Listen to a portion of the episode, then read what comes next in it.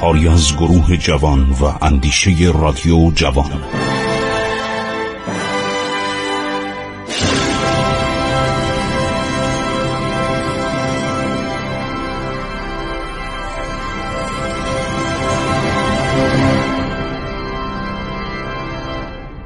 بسم الله الرحمن الرحیم. به نام خداوند جان و خرد. دوستان عزیز من خسرو معتزد هستم. درباره یک قسمت مجهول از تاریخ ایران صحبت می کنیم با سلام گرم به شما عزیزان که همیشه به این برنامه لطف مخصوص دارید. ما ظرف پانزده دقیقه آینده با شما درباره قسمت های شمالی ایران صحبت می کنیم حکومت هایی که در اینجا بودن حکومت های تقریبا مستقلی بودن تا سال 140 هجری. که در کتاب شهریاران گمنام هم به بعض از اینا اشاره شده و اینا سلسله های مخفی هستند یعنی در تاریخ ایران چندان شناخته شده نیستند ما داشتیم درباره امیران و اسپهبدان و عمرای محلی تپورستان یعنی تبرستان و همینطور گیل و دیلم صحبت می کردیم سرزمین دیلم و گیلان تا زمان عرض شود که شاهنشاهی خسرو انوشیروان تقریبا یه حکومت محلی بود. یعنی به خاطر این کوهستان و به خاطر این همه جنگل کسی زیاد سراغ مردمان گیل و دیلم نمی رفت و اینها خراجی به دولت می پرداختن فرمان روای اینها شخصی بود به نام مرتای. از دوران انوشیروان دولت ساسانی تصمیم گرفت این حالت نیمه خودمختاری رو برافکنه.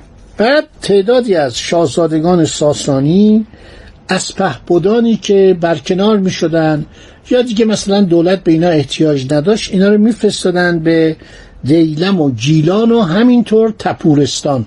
تپورستان یا تبرستان.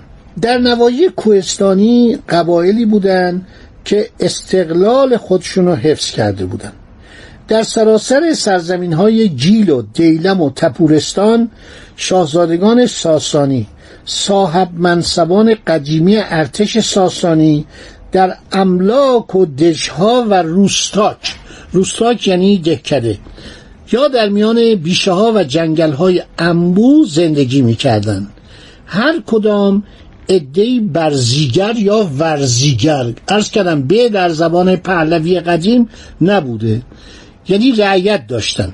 علاوه بر برزیگران دیهگان داشتن. دیهگان کیه؟ خورد مالک. که بعد میشن دهقانان. دهقانان بعد از اسلام طبقه بسیار با نفوذی میشن طبقه مهمی میشن مثلا دهقان بزرگ شادیاخ در خراسان خیلی اهمیت داشته. خیلی از مردان بزرگ از میان دهقانان در اومدن.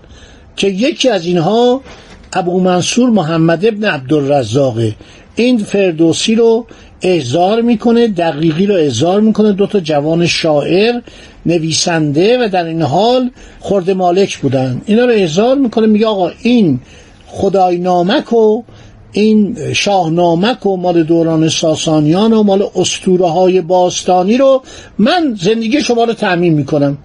من حاضرم تمام زندگی شما رو تأمین کنم. شما بنشینید و به نزد در بیایید به این زبان شیرین پارسی دری که زبان بعد از اسلامه.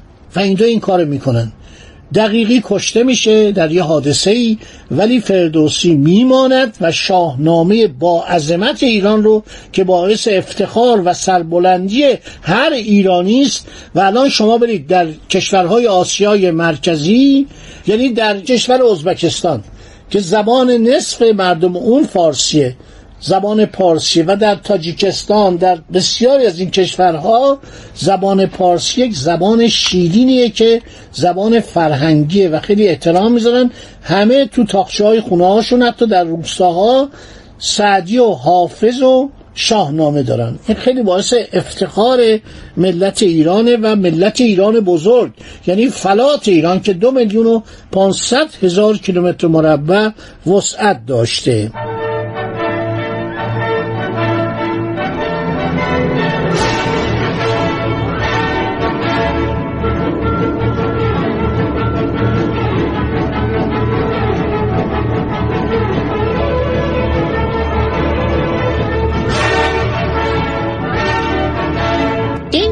اسپهبدان و فرزندان و نوهاشون یک نیروی جنگی قابل ملاحظه ای رو به وجود می آوردن در دل کوها و در میان جنگل ها اسپهبدان و شاهزادگان مغزوب ساسانی. اینا رو تبدیل کرده بودن. گفتن برید مازندران برید گیلان در تیسفون نمانید.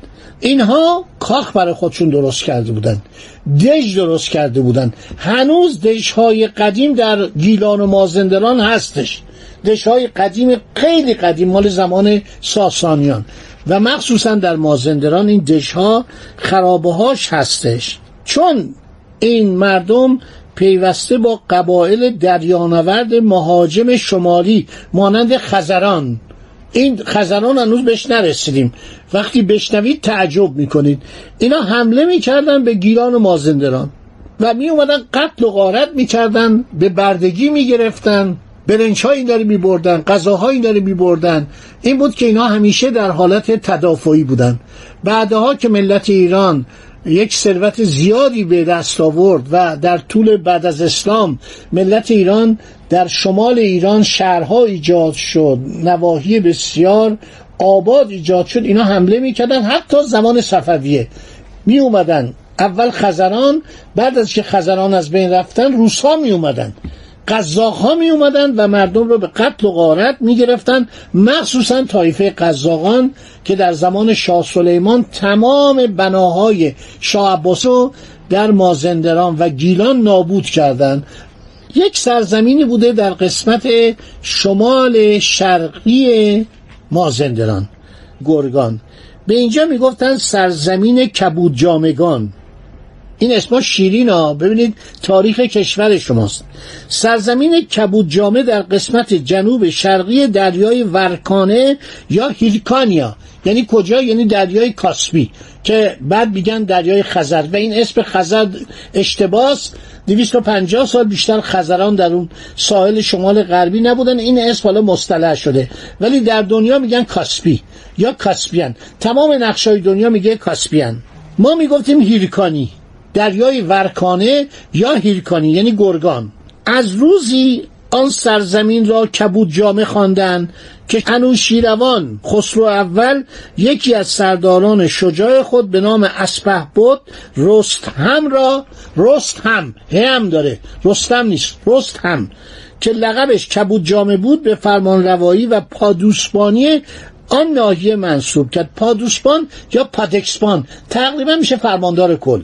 علت اینکه اسپهبد کبود جامع به فرمانداری آن سرزمین منصوب شد مزاحمت و حملات دائمی اقوام وحشی کرانه های شرقی دریای ورکانه یا دریای کاسبی یا هیرکانیا به سواحل جنوب خاوری آن دریا بود.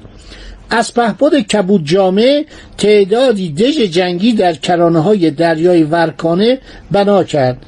ای از سپاهیان محلی را به استخدام قوای چریک در آورد. شهریک. شهریک یعنی پلیس. پلیس یا ژاندارم. چون چه در شهر چه در بیابانها شهریک ها شهریک یعنی کسی که مواظب شهر هستش. چون مردمان سرزمینی که از دوران انوشیروان به بعد کبود جامعه خوانده می شدن مردانی رشید و سلحشور بودن با اینا می جنگیدن و از این نواحی دفاع می کردن. سرزمین تبرستان یا تپورستان شامل دو بخش تبرستان و رویان بود. انوشیروان برای حفظ و حراست آن در برابر اقوام مهاجم ساحل شرقی دریای هیرکانیا و نیز ساکنان ساحل شمال غربی آن دریا موسوم به خزران که حمله می‌کردن. خیلی هم وحشی بودن شمشیر زن بودن و یکی از کارهای جالب و عجیب اینا این بود که چکش دست می‌گرفتن. ابو مسکویه در کتاب تجارل امم نوشته اینا با چکش چکش های بزرگ در دست می‌گرفتن و می‌زدن تو سر عرشبت کسانی که مدافع می‌کردن کسانی که دفاع می‌کردن. استان مازندران کنونی سرزمین جنگل و بیشه بود. آنجا را سرزمین همیشه بهار می‌گفتند قرار داشتن دریای هیرکانیا در شمال تپورستان یک نعمت الهی بود. برای اینکه تمام این نواحی سرسبز بود. این ژاپنیا اومدن ایران. از زمان ناصر دیشا به این طرف من توصیه می‌کنم پانزده سفرنامه ژاپنی رو بخونید. میگن اصلا ما وقتی رفتیم مازندران تعجب کردیم رفتیم گیلان. چون اینا از بوشهر اومده بودن. اولین ژاپنی که به ایران میاد در خدمت سفیر ژاپن یوشیدا ماساهیرو. کتاب خیلی جالبی نوشته. دکتر هاشم رجبزاده ترجمه کرده. اینا 15 تا سفرنامه یا 20 تا سفرنامه از ژاپنیا ما داریم. نوشته اصلا ما تعجب کردیم. رسیدیم مازندران و گیلان. گفتیم خدایا هیچ گونه شباهتی به قسمت های دیگه ایران نداره. همین که همیشه دشمنان این مملکت مخصوصا در دوره تزاری و حتی در دوره استالین سعی می‌کردن این استانهای شمالی ایران رو از ایران جدا کنن و دریای کاسپی ورکانه هیرکانیا فراخ کرد یکی به من ایراد گرفته بود آقا چند تا اسم؟ کدام همه این اسما تو تاریخ اومده. از زمان صفویان می‌گفتن دریای مازندران تمام این اسما درسته. بنابراین آمدن و از این سرزمین ها دفاع می‌کردن. مردمان بسیار شجاعی بودند سرزمین سرسبزی بود. هیچ کجای ایران به اندازه آن حدی که تپورستان و گیلان سرسبز و خرمه نبود. آنقدر باران در آن مرزبو میبارید که راه رفتن به دشواری میسر بود. مردمان تپورستان گیل و دیلم مردمی بودند شجاع. جنگجو اینها نه تنها با شمشیر و نیزه می جنگیدن با فلاخن می جنگیدن می یک کمندایی داشتن یک تنابایی داشتن. سر اینها سنگ میذاشتن و پرتاب می‌کردن. وقتی این سنگ که در فلاخن میچرخیدن و میفرستادن پرتاب می‌کردن این می‌خورد به پیشانی و میکشت. اینقدر قوی بود دست اینا. این نکته رو به ذهن بسپرید. باقی مطالب رو انشالله در برنامه های بعدی براتون میگم. داستان ایران داستان بیپایانیه. داستان ایران بسیار داستان جالب و درخشانی سرگذشت شامخی است که باید هر ایرانی آن را بداند. خدا نگهدار شما. ایران با شکوه. 2800 سال تاریخ.